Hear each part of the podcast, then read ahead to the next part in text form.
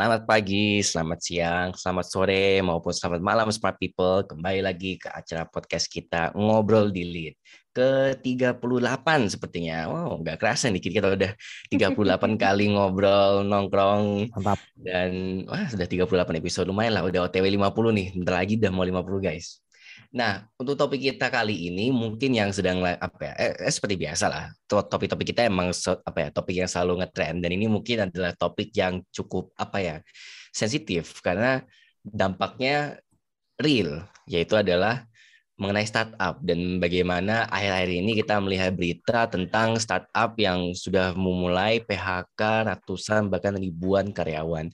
Gak hanya hmm. satu startup saja, tapi ada berapa startup itu. Nah, in in this apa ya uh, agar aman dan nyaman dalam podcast kali yeah. ini mungkin kita gak akan sebut merek ya karena yeah, yeah. ya siapa tahu kekuatan startup ini seperti apa. But anyways, mungkin kalau misalnya smart people udah sering dengar berita atau apa ya tahu-tahu dikit pasti ngerti lah kita ngomongin startup apa gitu. But anyways, um, mungkin kita mulai.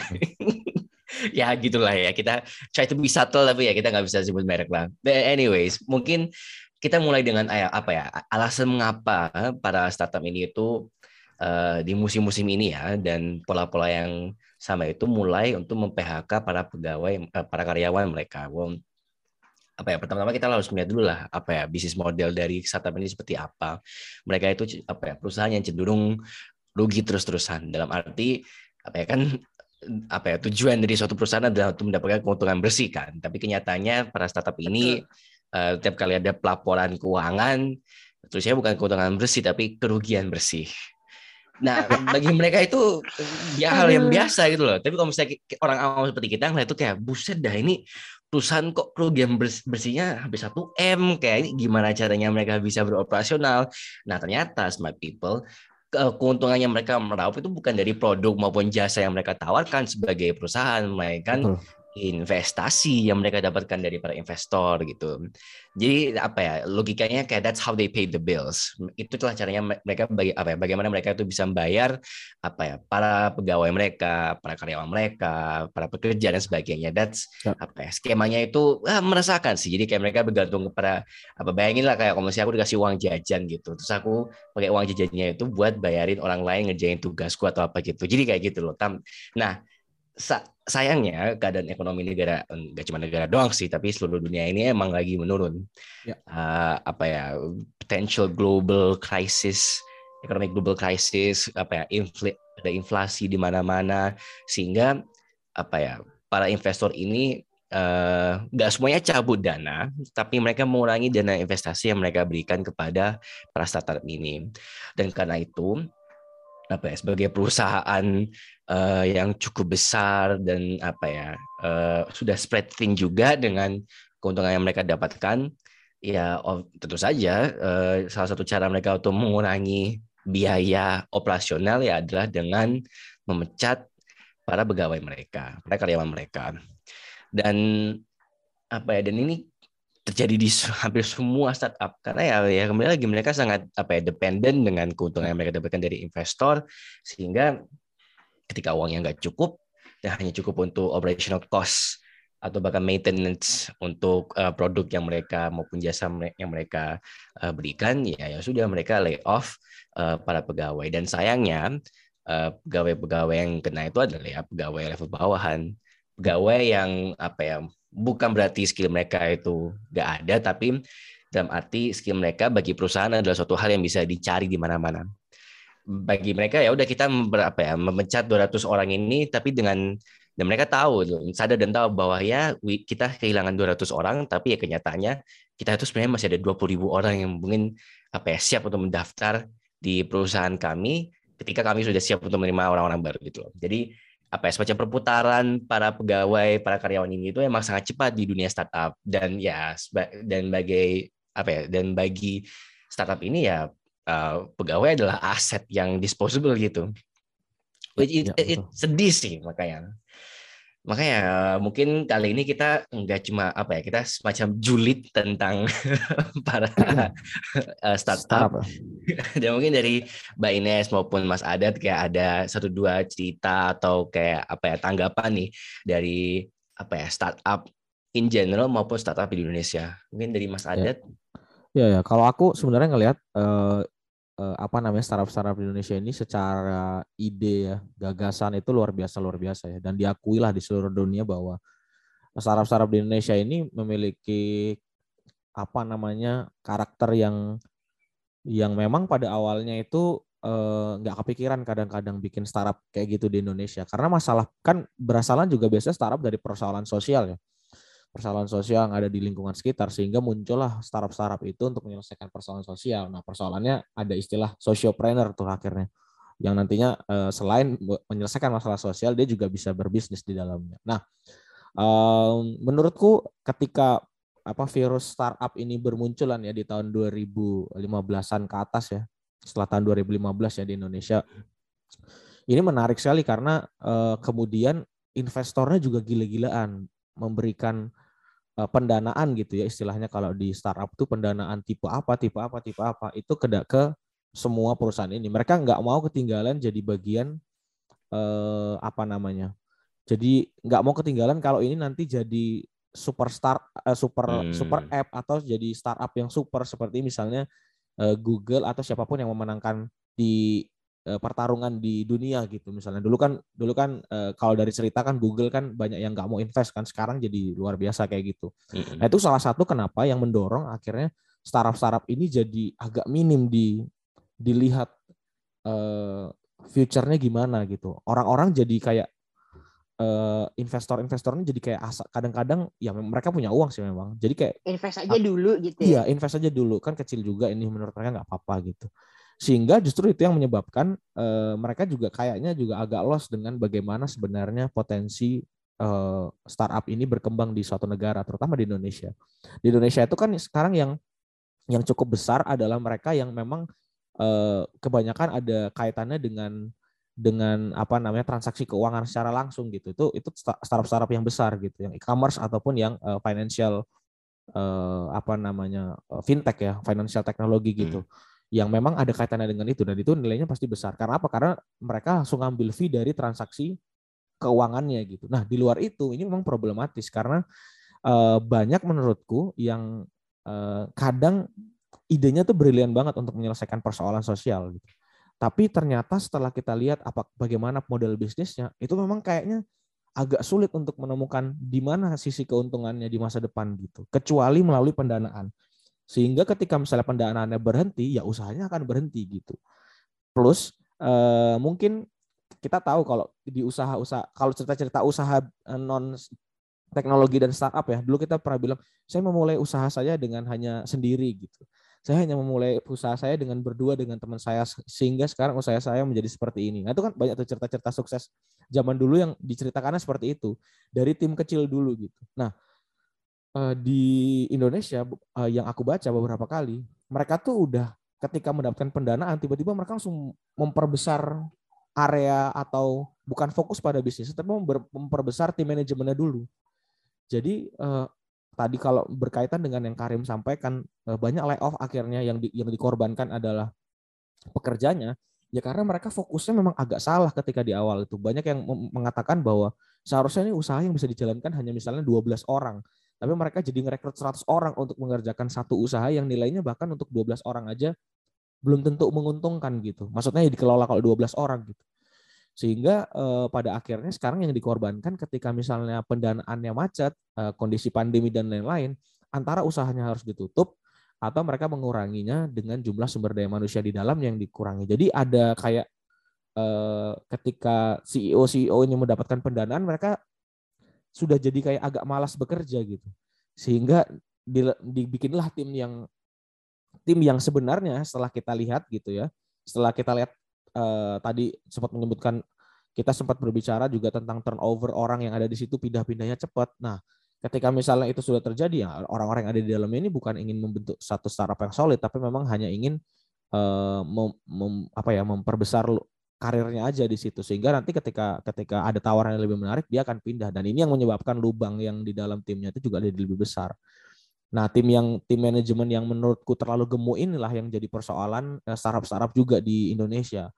Makanya ketika ketika kita lihat oh kok yang mungkin ketika kita lulus uh, di di kisaran tahun 2018 2022 salah satu tempat eh, 2021 uh, ya salah satu tempat yang paling bisa kita ambil untuk pekerjaan pertama adalah startup pasti yang paling sering menawarkan pembukaan apa lowongan pekerjaan gitu di satu sisi itu bagus di satu sisi tapi tidak hmm. sehat juga untuk untuk untuk startup itu sendiri dan dan berada di level saat ini menurutku apa yang terjadi saat ini adalah eh, satu hal yang baik ya karena menurut uh, startup-startup ini nantinya akan ada pada level mereka juga menyadari bahwa oh ini titik-titik yang tepat gitu. Berapa orang yang harus kita hire?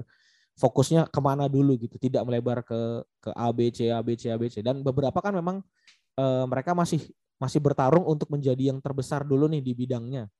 Baru nanti mereka hmm. akan menjual gitu atau mendorong orang supaya butuh dulu sama startup yang mereka. Baru mereka akan menjual produk-produk yang uh, mulai perlahan menjual produk-produk yang udah dibutuhkan oleh orang. Nah ini kan butuh waktu panjang dan butuh bakar uang ya. Kita pernah dulu pernah sempat bahas juga namanya bakar uang ini di beberapa podcast yang sebelumnya bakar uang uh, sampai pada level orang membutuhkan banget nah inilah yang menjadi uh, sekarang uh, sebenarnya ini fenomena yang menurutku ya biasa aja untuk startup ketika ada layoff banyak dan lain-lain atau dianggap collapse dan lain-lain. Ini menurutku adalah seleksi alamnya gitu kan sudah di, sudah disebut bahwa startup ini yang bertahan itu nggak banyak, hanya beberapa akhirnya nanti yang akan eh, akan apa namanya bertahan di di Indonesia.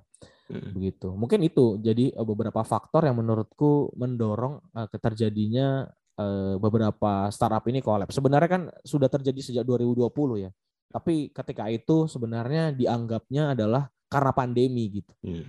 Menurutku eh, kalau sustain eh, bentuk usahanya gitu dan mereka bagus dalam mengelola manajemen orang dan juga mengelola manajemen keuangan gitu. Menurutku harusnya di pandemi pun mereka masih bisa bertahan karena pendanaannya mereka itu rata-rata startup-startup yang kolaps itu besar sekali. Super besar bahkan untuk untuk ukuran eh, di Indonesia gitu. Jadi eh, itu merupakan salah satu tantangan sebenarnya bagi startup-startup ini untuk bisa mengelola keuangan dan mengelola sumber daya manusia lebih baik. Mudah-mudahan dengan uh, layoff ini sebenarnya kita bisa jadi uh, apa? tahu bahwa atau startup-startup ini jadi juga kita jadi lebih ngelihatnya mereka lebih lebih kreatif lagi gitu dalam menciptakan produk-produk yang menarik buat konsumen tapi dengan jumlah orang yang bekerja lebih sedikit mungkin. Hmm, ya sih, setuju sih karena apa ya menurutku yang yang dicoba sama startup ini ya selain mereka jual produk mereka juga jual brand gitu loh biar kayak seolah-olah mereka itu yeah. adalah brand yang terpercaya di yeah. dalam masyarakat itu loh bahwa apa ya no other option but X misalnya kayak kalau mau beli sesuatu atau yeah, beli yeah. suatu barang kayak typically kalian bakal ke yang warna apa terus kalau mau beli yang apa ke warna yeah. apa gitu-gitu jadi kayak self brand identity itu yang cukup merasakan dan itu juga di nggak cuma di level kita sebagai konsumen tapi di level kita sebagai job seeker gitu loh okay. yang yang aku nggak suka itu apa ya I mean apa ya aku sangat uh, bahagia kepada teman-temanku yang sekarang saat ini kerja di startup yang setelah lulus bisa langsung menemukan pekerjaan yang sangat bagus di uh, salah satu startup lukratif yang warnanya nggak mau aku sebut. Tapi di saat yang sama kayak apa ya? Ya mereka ini juga salah satu potential risk yang bisa dipecat langsung oleh startup tersebut gitu loh. Ya, kayak ya.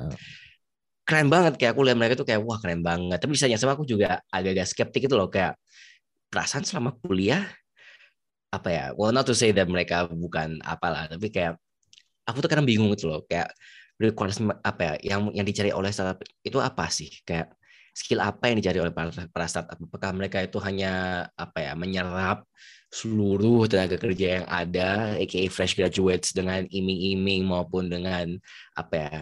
Iya. uh, uh, apa sih kayak kalau semacam yang kita lihat di TikTok itu loh kayak wah kalau kerja di kayak di perusahaan ini yeah, bakal yeah, bisa gini gini gitu loh. Jadi kayak semacam tipu daya untuk menarik perhatian. Dan aku yeah, yeah, yeah. gue tuh kayak apa ya kayak semacam jebakan nah, jebakan yang bahaya gitu. Nah ini juga ini juga menurutku ini Re, apa namanya bagian yang sama dengan yang dilakukan oleh investor tadi. Mereka tuh nggak mau kehilangan orang yang pentingnya gitu. Di level hmm. di level apa fresh graduate gitu. Jadi mereka ngambilnya banyak gitu. Dan agak melonggarkan ya aku cukup paham uh, uh, apa namanya beberapa orang yang bekerja kadang-kadang kita kaget teman-teman kita yang dulunya pernah bekerja sama dengan kita dan nggak oke tapi bekerja di satu startup gitu dan kayak oh keren nih gitu tapi ternyata kan juga ya startupnya juga ternyata akhirnya tidak ber, tidak lanjut atau dia malah dipindah Hmm. ke mana gitu. Iya, iya. Karena memang kualitas yang kualitas itu Benar. pasti akan berbicara se- seiring berjalannya waktu sehingga menurutku ketika startup ini juga mengambil menga- mengambil orang em, ya, Ya, mereka kita gambling juga nggak sih? gambling dan CV base lagi kembali lagi ke pembahasan Hmm. kita soal CV yang dulu itu eh, Nes, eh, yang beberapa waktu yang dulu kita sempat bahas Ini- Iya, halu-halu. ini ini ini kembali ke sana lagi pers- akar persoalan sehingga investornya juga agak random dalam memberikan uang bukan random ya eh, pertimbangannya tidak terlalu matang karena FOMO tadi ini juga eh, perusahaannya juga takut dan mereka mencari yang tidak tepat akhirnya gitu. Takut kehilangan potensi-potensi yang oke di SDM-nya gitu. Sehingga ya sama aja ini akhirnya jadi kayak eh, lingkaran lingkaran setan yang berulang gitu. Eh, pendanaan dan juga rekrutmennya kurang begitu bagus. Harus diakui menurutku rekru- rekrutmennya eh ya mungkin ini mungkin sebagian besar bagus ya tapi ya kalau mungkin kita ngelihat kok ada teman kita yang nggak jelas itu ada di situ gitu. Ya itu mungkin bagian dari yang tidak bagusnya mungkin 20% atau 30% orang yang ada di situ gitu itu menarik Mm-mm. Hmm. Tapi kayak apa ya? Aku sih kalau lagi ngomongin ini, it's easy to be apa ya untuk mengetahui kalau ini tuh data, ngerti gak sih? Kayak this is just data. Oh iya layoff, iya karena ini karena ini gitu. But then ada orang beneran di belakang itu semua gitu loh.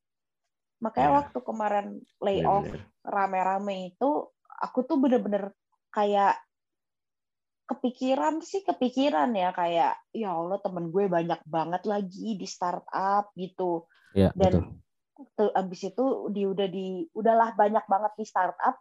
Udahlah orang-orang yang sama baru selesai menikah dan atau baru punya anak pertama kayak gitu-gitu loh. Ya ya. Terus iya, aku iya. tuh kalau lagi mikirin startup layoff apa segala macam kayak jadi kepikiran juga kayak kenapa sih kerja di startup? Kayak bro. Ini kayak tempat yang sangat kritis banget untuk awal-awal karir gitu. Cuma kan ya tidak bisa dipungkiri kita semua fieldnya yang paling dekat ke kita sekarang adalah startup Startup, bukan yang betul. lain. Betul. Gitu. Bahkan karena eh, skema rekrutmen manajemen training eh, manajemen trainee itu lagi in banget baik di perusahaan biasa maupun perusahaan non biasa startup maksud aku Mm. ya kemudian jadi nggak ada pilihan lain ngerti nggak sih Iya, iya. Benar-benar. Dan Gitu. apa ya? eh ya, let's be honest aja tuh loh. Gaji yang mereka tawarkan itu juga luar biasa menarik itu loh sebagai fresh ya, graduates. ya. Kayak bayangin aja kayak kamu baru lulus S1, ada possibility untuk bisa apa mendapatkan gaji almost double digit lah. Mungkin uh, Ya. let's say apa ya kayak double UMR iya, kali Iya iya like double UMR gitu loh kayak aku nggak tahu ya mungkin apa ya sebagai orang Jogja dengan UMR yang sangat rendah apa ya dan dan melihat kayak gaji-gaji karyawan startup tuh kayak menurut gue tuh kayak wow I can live comfortably with that money gitu loh. Tapi kayak di saat Jogja. di Jogja nah itu kaviarnya kayak wah hidupku nyaman tuh kalau misalnya uang itu aku bawa ke Jogja tapi kenyataannya ya para startup ini ya di daerah-daerah yang sangat mahal sekali di ibu kota kita gitu loh. Jadi kayak ya betul betul jadi kayak ya kamu dapat uang, say you get like 9, dapat 9 juta tuh tiap bulan. Terus ya udah itu udah 6 juta kepake buat kamu hidup itu loh. ya Dan ya, apa ya dan apa ya dan sering banget kan kita lihat di TikTok tuh kayak apa how apa how much I spend apa uh, uh, day in my life itu a loh kayak ya, ya. nah, how much I spend in a day gitu kan orang-orang startup.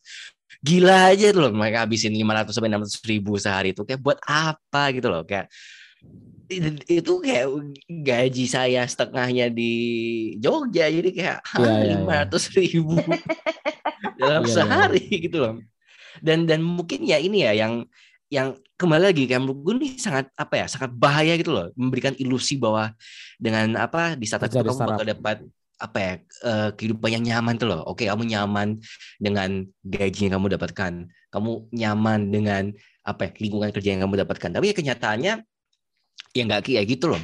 Ya, Kayak ya, sering ya. sekali kayak kita melihat kayak bahwa emang startup ini problematik. Baik dari segi produk yang mereka jualkan atau maupun jasa yang mereka tawarkan hingga ya apa ya sistem kerja mereka sendiri gitu loh kayak ya yang mestinya 9 to 5 jadinya 9 to 9 9 to 12 Ya, betul. gitu loh dan itu apa ya bagi mereka ya apa ya small price to pay ya nggak apa-apa tapi kita itu normal ya Iya, normal iya. kan bagi Kayak- mereka itu loh menurutku itu tuh lingkaran setan yang tadi Mas Adat Bener, bilang bener. itu kayak ini kan direkrut dari fresh grade. Ya, fresh grade kan nggak tahu apa-apa kan Bener, soal bener. dunia kerja. Jadi itu kemudian kayak di grooming gitu untuk Nah. menganggap bahwa Iya. kayak oh kerja nine to Ini normal kok gitu. normal hard working kayak no Mm-mm. itu tuh kayak jadi aku kan pas pertama eh, aku juga di startup kan aku magang juga di Hmm. startup terus pas lagi aku magang magangnya magang kredit waktu itu wajib kan jadi aku magang aku kerja 9 to 9 terus aku tuh kayak apakah oh inilah yang namanya orang dewasa aku ingat banget aku mikirnya kayak gitu oh ini yang namanya orang dewasa ini kerja keras bagai kuda gitu kan Iya, iya. Terus habis itu pas aku lulus aku dapat di startup gitu. Nah, terus pas di startup aku kerja kayak seven days a week, Hmm. bener-bener seven days a week from 8 a.m. to 11 p.m. itu juga itu bisa gitu loh. Dan apa namanya sakit lah pas segala macam biaya rumah sakitnya mahal banget guys.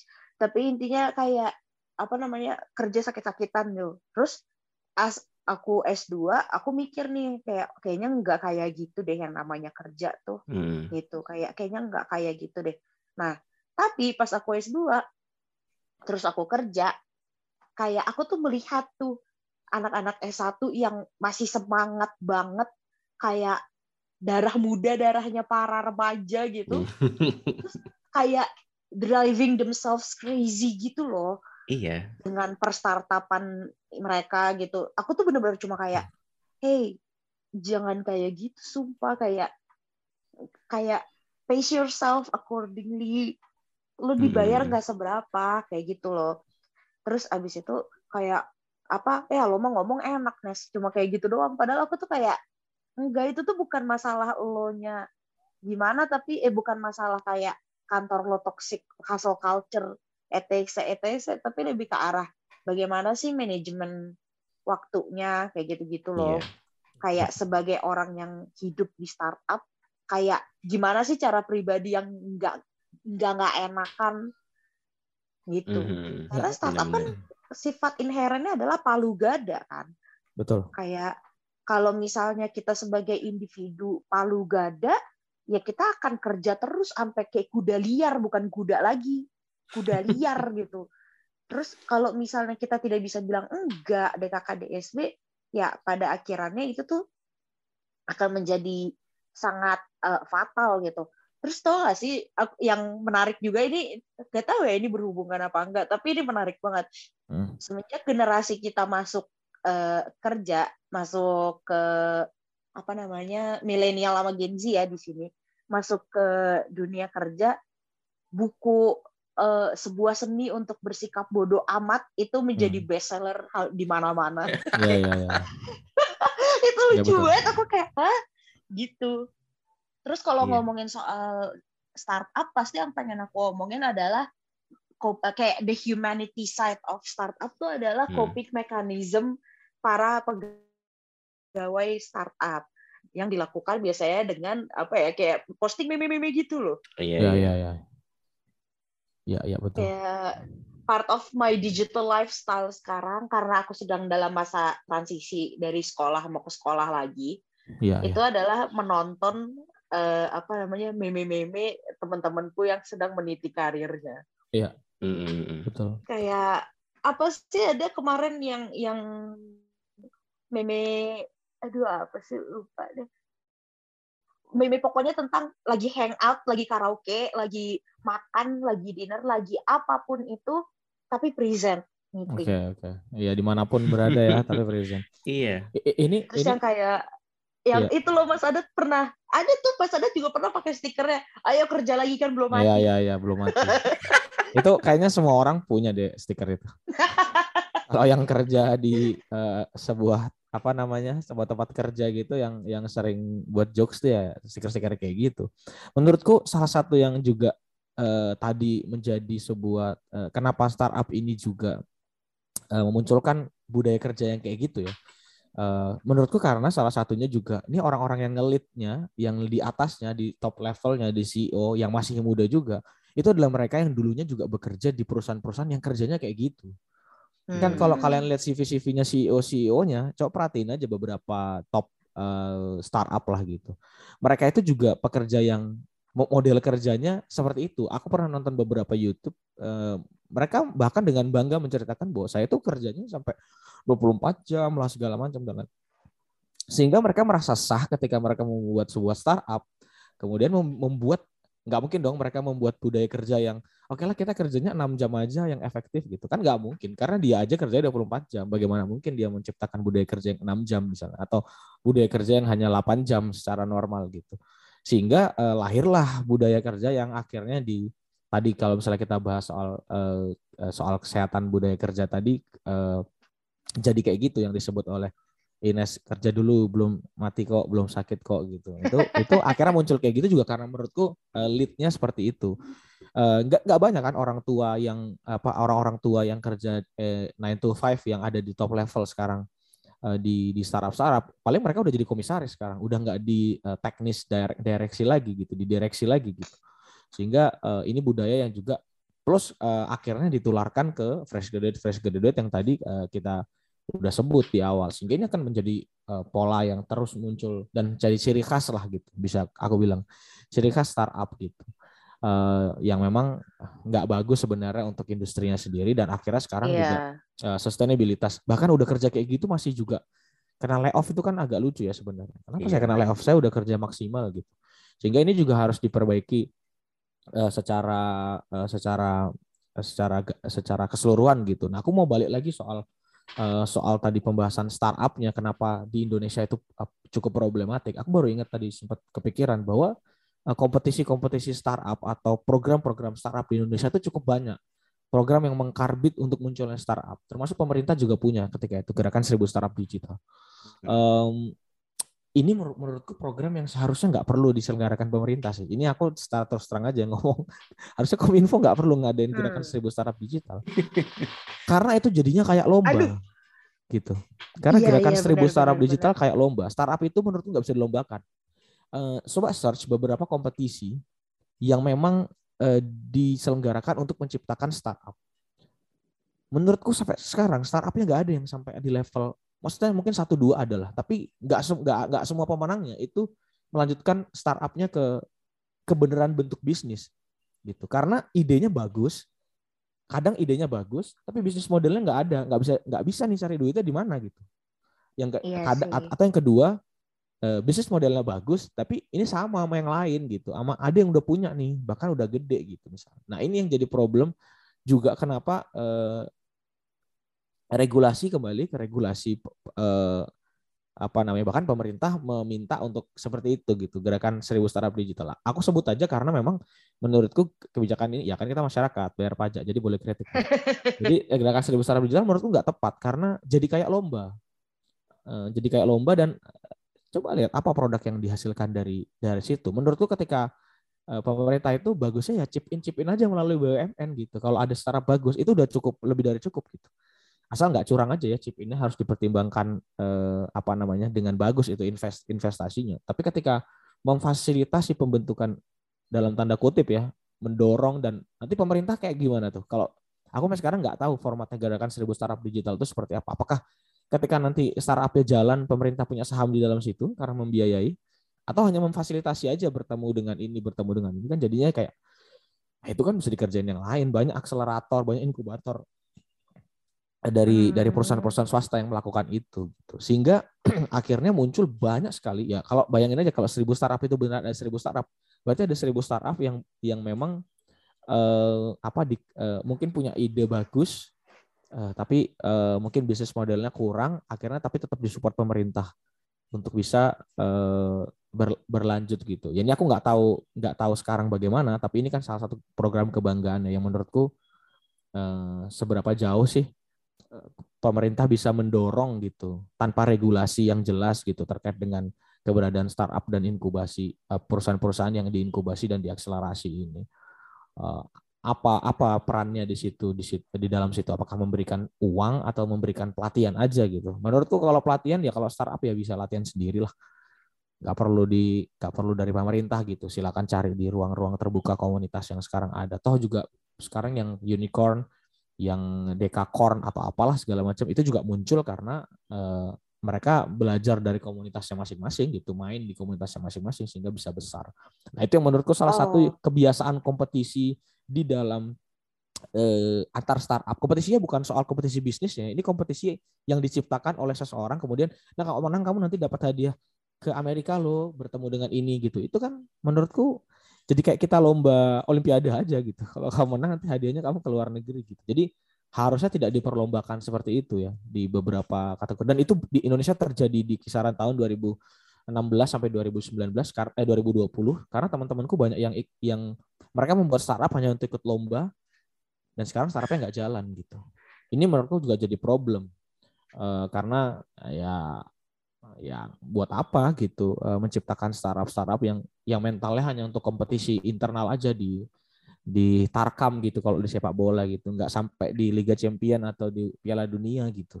Nah, itu kan say sayang hmm. banget gitu. Mentalitinya nggak dibangun untuk ke sana gitu. Itu yang menurutku juga budaya yang uh, mendorong kenapa startup startup ini memang banyak banget yang muncul startup tapi mentalnya mental kompetisi internal gitu. Kayak gitu iya iya sih maksudnya kayak ini kayak kalau aku ngelihat di websitenya seribu startup digital, ada tulisannya nih, kayak harus dipahami gerakan ini bukan sebuah kompetisi atau one off program seperti hmm. hackathon atau bootcamp, namun sebuah pembinaan yang komprehensif. Tapi kemudian di bawah adakah sistem gugur untuk gerakan seribu nasional eh, gerakan nasional seribu startup? Ya akan ada seleksi seperti hack sprint, bootcamp dan incubation. Bagaimana? Iya iya ya, itu. What do you mean? Dan dan dan uh, sebenarnya ini juga apa namanya? sebenarnya aku cukup cukup tahu ya bahwa banyak yang berguguran karena karena mereka nggak punya memang nggak pingin membuat startup bahwa bahwa setiap tidak setiap usaha itu harus dijadiin startup kok gitu loh maksudku. Udah jalan yeah, aja kayak yeah, UMKM bener, biasa. nggak mesti jadi keren kok, nggak mesti jadi terlihat keren gitu ya. Nggak apa-apa uh, nyangkul-nyangkul di uh, apa? di sawah atau menanam ke, di kebun masing-masing itu jangan-jangan lebih menghasilkan daripada kita punya gelar CEO di satu perusahaan atau di satu startup gitu. Jangan-jangan secara keuntungan tuh itu lebih besar. Makanya ketika sekarang ada sekarang tuh ada bermunculan bahwa mereka tuh nggak mereka tuh fokus pada ada beberapa komunitas yang fokus pada uh, keuntungan aja dulu. Jadi kita mau kembali ke awal, tidak ada nggak nggak perlu lah kita koar-koar dengan begini. Yang penting ini jalan aja dulu. Dan kan lebih banyak usaha-usaha yang yang sekarang franchise-franchise makanan-makanan atau apa F&B yang yang lebih sukses yang yang suksesnya justru dari bawah kan dari gerobak-gerobak kemudian dia bikin satu gerobak jadi dua gerobak dua gerobak jadi lima lima toko terus jadi apa nah itu malah menurutku yang uh, model bisnis yang seperti itu yang yang sustain lah karena dia bertahap bertahap bertahap bertahap tidak percepatannya tidak dikali-kali dikali lipat seperti startup. Ciri khas startup itu kan sebenarnya kan salah satunya adalah percepatan pendapatan kan. Usaha usaha yang dilakukan yeah, itu yeah. bergaris lurus eh, apa misalnya usaha yang dilakukan tuh sama tapi eh, percepatannya tuh turusnya naik ke atas gitu. Eh, garisnya naik ke atas secara dua kali lipat, tiga kali lipat gitu. Nah, itulah yang menyebabkan akhirnya ya kita berada di pada kondisi yang mungkin sekarang kita alami ini gitu. Eh, ketika usahanya udah mentok ya pendanaannya udah mentok ya udah usahanya juga lama-lama declining turun ke bawah gitu. Karena gagasannya udah habis. Itu mungkin yang mungkin bisa kita bisa kita catat ya bahwa bahwa tidak selamanya startup itu menyenangkan. Baik tadi dari segi uh, happiness di dalamnya cara kerjanya dan lain-lain dan juga uh, masa depannya gitu ya bahkan sepandai-pandai pun kita memilih startup yang kira-kira menurutku ini agak sustain kok akan sustain kok belum tentu juga akan sustain ternyata ya gitu. Ya benar benar benar. Kalau misalnya ngomongin sustainability-nya startup tuh emang itu adalah salah satu kayak apa ya pedang bermata dua nah startup tuh itu gitu loh. Iya iya betul. Kayak entah itu bisa apa namanya bust or go aja. Kayak kalaupun kita kedapatan yang go, ya itu mungkin di dalamnya kayak orang gila kayak gitu-gitu. Atau ada startup yang keluar dengan apa namanya inovasi yang begitu luar biasa tapi kayak harus menerima kenyataan kalau nggak profit kayak gitu gitu ya, ya, ya, ya. ya itu jangan pernah lupa sih kalau selalu ada orang beneran di balik semua data-data itu. Betul, itu yang harus dipikirkan. Aku selalu pengen menekankan banget sama smart people kayak yang baru lulus atau yang masih kuliah. Kalau mau kerja di startup tuh kayak coba dipikirkan matang-matang dan baik-baik. Benar. Ya, kalau kalau di film kalau teman-teman pernah nonton The Big Short ya, uh, film yang krisisnya Amerika kan si si siapa si Brad Pitt itu bilang uh, setiap satu persen ekonomi kita turun itu ada dua puluh ribu orang yang meninggal gitu katanya atau empat puluh ribu hmm. orang yang meninggal secara ini. Jadi kalau ekonominya turun satu persen atau berapa persen aku lupa itu akan menyebabkan orang meninggal. Jadi tadi yang uh, uh, Ines bilang uh, ini nggak cuma number saja tapi nyawa orang juga gitu yang ada di yang ada di situ. Uh, mm-hmm. apa namanya uh, ada ada orang yang akhirnya menjadi korban. Apalagi nah ini juga menurutku menjadi salah satu faktor nih kenapa banyak pendanaan di Indonesia akhirnya berhenti? Karena ini mungkin kita bahas-bahas di podcast yang lain. Karena Amerika juga lagi susah banget sekarang. Di US itu di di Amerika secara global gitu ya mereka sebagai uh, lead di ekonomi dunia, mereka juga lagi kacau-kacaunya, inflasinya mereka tinggi banget, harga BBM-nya mereka tinggi banget, sehingga menurutku kita akan mungkin kita akan menghadapi krisis selanjutnya sih dalam beberapa waktu ke depan gitu, karena Amerika juga udah mulai kewalahan untuk untuk me, me, dan persoalan sama lagi ada di subprime mortgage lagi tuh kalau misalnya teman-teman baca di perumahan gitu sehingga akan ber, berdampak hmm. ke pendanaan-pendanaan mereka ke negara negara-negara berkembang gitu ya. Kan kalau ada istilahnya kalau kalau di Amerika lagi butuh duitnya ditarik semua yang dari negara berkembang dibalikin ke negara hmm. lagi supaya dolarnya oh, berkumpul iya, gitu. Iya, iya. Nah, itulah yang menjadi salah satu alasan kenapa investasi di Indonesia dari US itu agak macet gitu. Uh, aku baca dalam beberapa waktu dan dan uh, we must prepare to uh, kedatangan krisis lagi dalam beberapa tahun iya, iya. gitu. Itu yang paling paling nyata sih kelihatannya kalau dengan adanya perang, dengan adanya Benar-benar. Ini baru mulai krisisnya ya, kayak baru mulai. Ini baru mulai. itu. Betul. Nanti akan ada film Big Short 2 kayaknya kalau misalnya ini kejadian lagi gitu. Jangan sampai lah. Dan mudah-mudahan Indonesia nggak akan ada empat ya karena di 2008 Amin. ya alhamdulillah kita nggak terlalu uh, iya, iya. Uh, hancur iya seperti Singapura ya. Singapura kan waktu itu hancur iya. banget. Iya iya. Tapi nyatanya apa ya dengan fakta kita ada 1001 startup di mana-mana dengan pendanaannya kemungkinan yeah, yeah. besarnya itu adalah dari Amerika yeah. ya ya let's face it lah bahwa yeah. emang apa ya, ya. sustainability ya. apa dari startup ini emang agak-agak rancu ya. Yeah. Masukku aku setuju sih dengan apa yang bilang sama Mbak Ines tadi kayak apa ya sebagai fresh graduates cobalah try to look something else selain startup. Tapi kayak aku juga sadar kayak sebagai potential fresh graduates kayak semoga Juli bisa jadi fresh graduates. Kayak emang iming-imingan dari para startup ini ya sangat menggiurkan itu loh. Ya, tapi ya. mungkin yang perlu diingat ya oleh apa uh, para fresh graduates maupun calon fresh graduates seperti aku ini adalah uh, apa ya um, jangan terlalu loyal kepada startup ini. Karena ah, mereka ya iya, sama sekali banget. tidak loyal kepada anda gitu loh.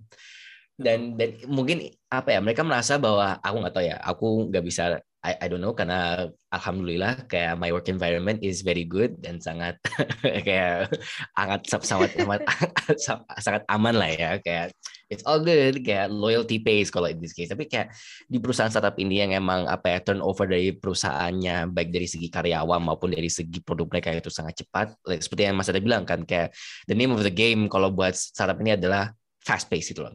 Ya. ya berarti kan loyalitas Anda itu juga harus fast pace gitu loh.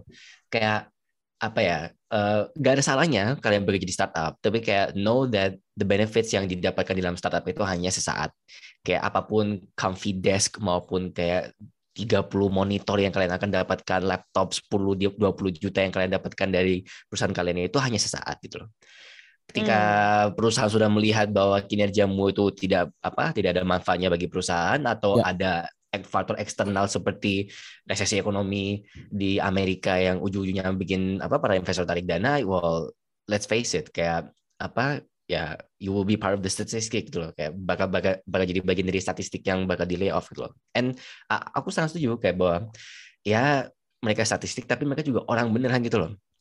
Dan mereka pasti akan merasa sangat apa ya ya sangat merasa hianati, sangat dirugikan, bahwa loyalitas mereka itu tidak terbayarkan. Tapi ya di saat yang sama, apa ya, that's the name of the game.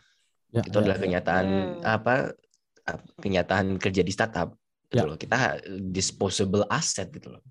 Ya. Aset tetap mereka ya para top investor dan Betul, betul. apa ya ahli-ahli yang emang top-topnya itu loh kayak kalau misal kalian kerja di perusahaan startup yang itu adalah dengan super app ya kalau kalian bukan pengembang super app-nya ya Ya, ya. mohon maaf Anda bisa digantikan gitu loh Ya, ya, ya, ya. ya. bukannya untuk mendiskredit skill lainnya tapi kenyataannya kalau misalnya Core-nya ya. Mereka kan mengambil kalau core-nya. ah, core-nya kan kalau anda nggak bisa ngoding buat bikin aplikasi yang lebih bagus ya wassalam gitu loh kalau bu- again ini sebagai contoh ya bukan aku mendiskredit kerjanya kalau hanya kalau anda hanyalah content writer gitu kayak not to say that content writing is bad tapi itu ada 10.000 ribu Iya. orang yang mungkin bisa content writing gitu loh sedangkan orang Betul. yang ngoding Iya, itu paham.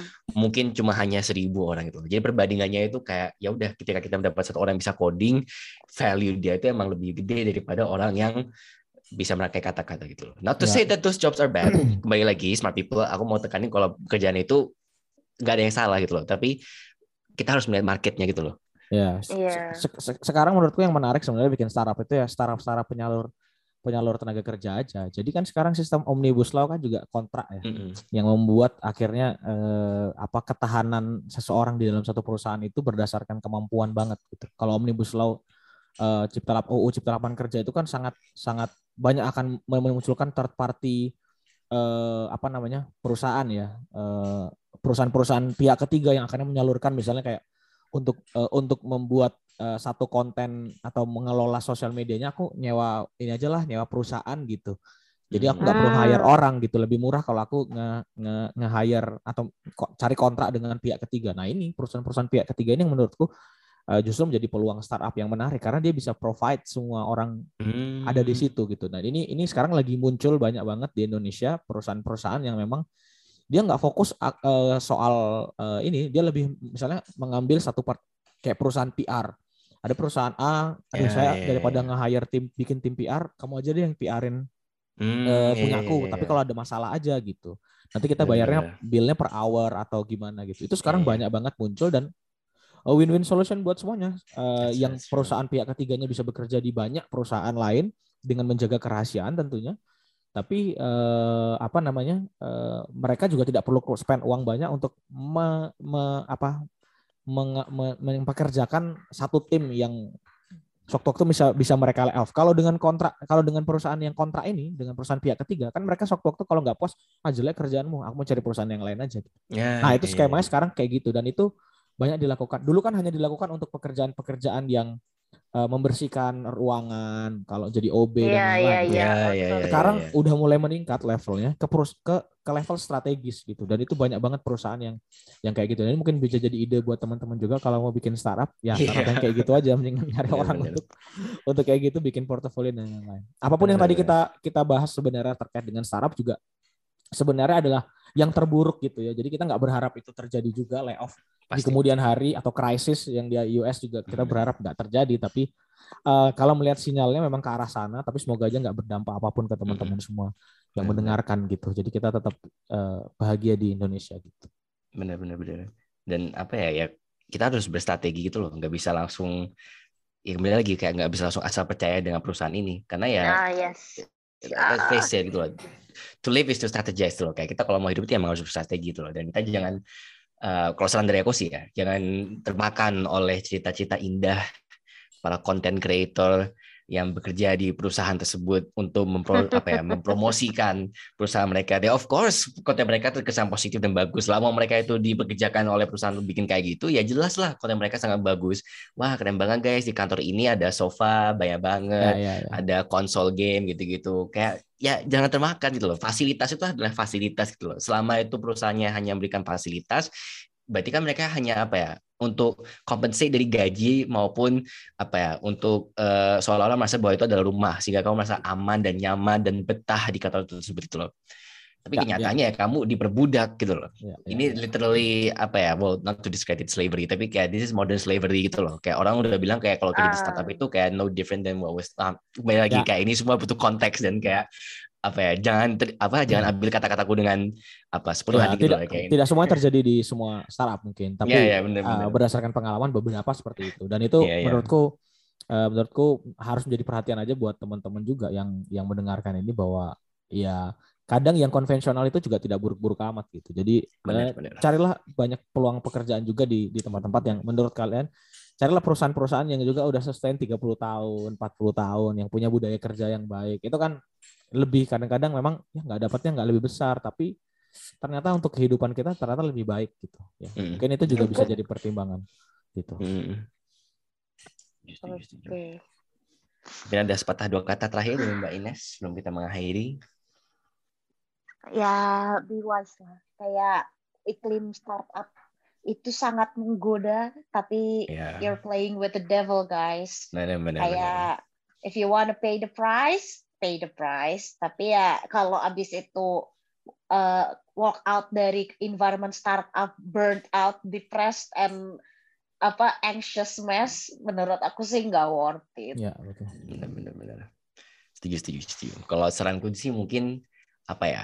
eh eh, kalau misalnya teman-teman smart people yang mau masuk ke startup, kayak ketahuilah mereka itu selfish. Startup itu selalu selfish dan Iya. mereka itu adalah goal oriented companies gitu loh. Bukan bukan apa? Bukan people oriented gitu loh. Ya. Kalau gitu be selfish too gitu loh. Gak ada salahnya ketika perusahaan Anda selfish maka play the same cards gitu loh. Kalau mereka mintanya banyak, ya udah kita juga mintanya banyak. Atau dalam arti ini ya udah kita hanya meraup keuntungan yang mereka bisa terima. Kalau mereka ngasih kalian es krim gratis tiap hari, ambil tuh 10 es krim bawa pulang kasih ke orang-orang gitu loh. Be selfish, that's fine. Karena ya let's face it, mereka nggak sustainable.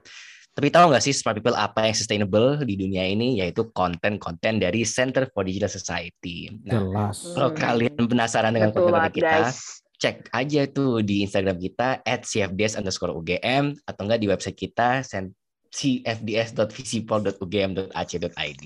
Ya. Nah, di situ tuh konten kita sangat sustainable karena pasti akan selalu ada konten-konten baru tiap hari, bahkan tiap minggu.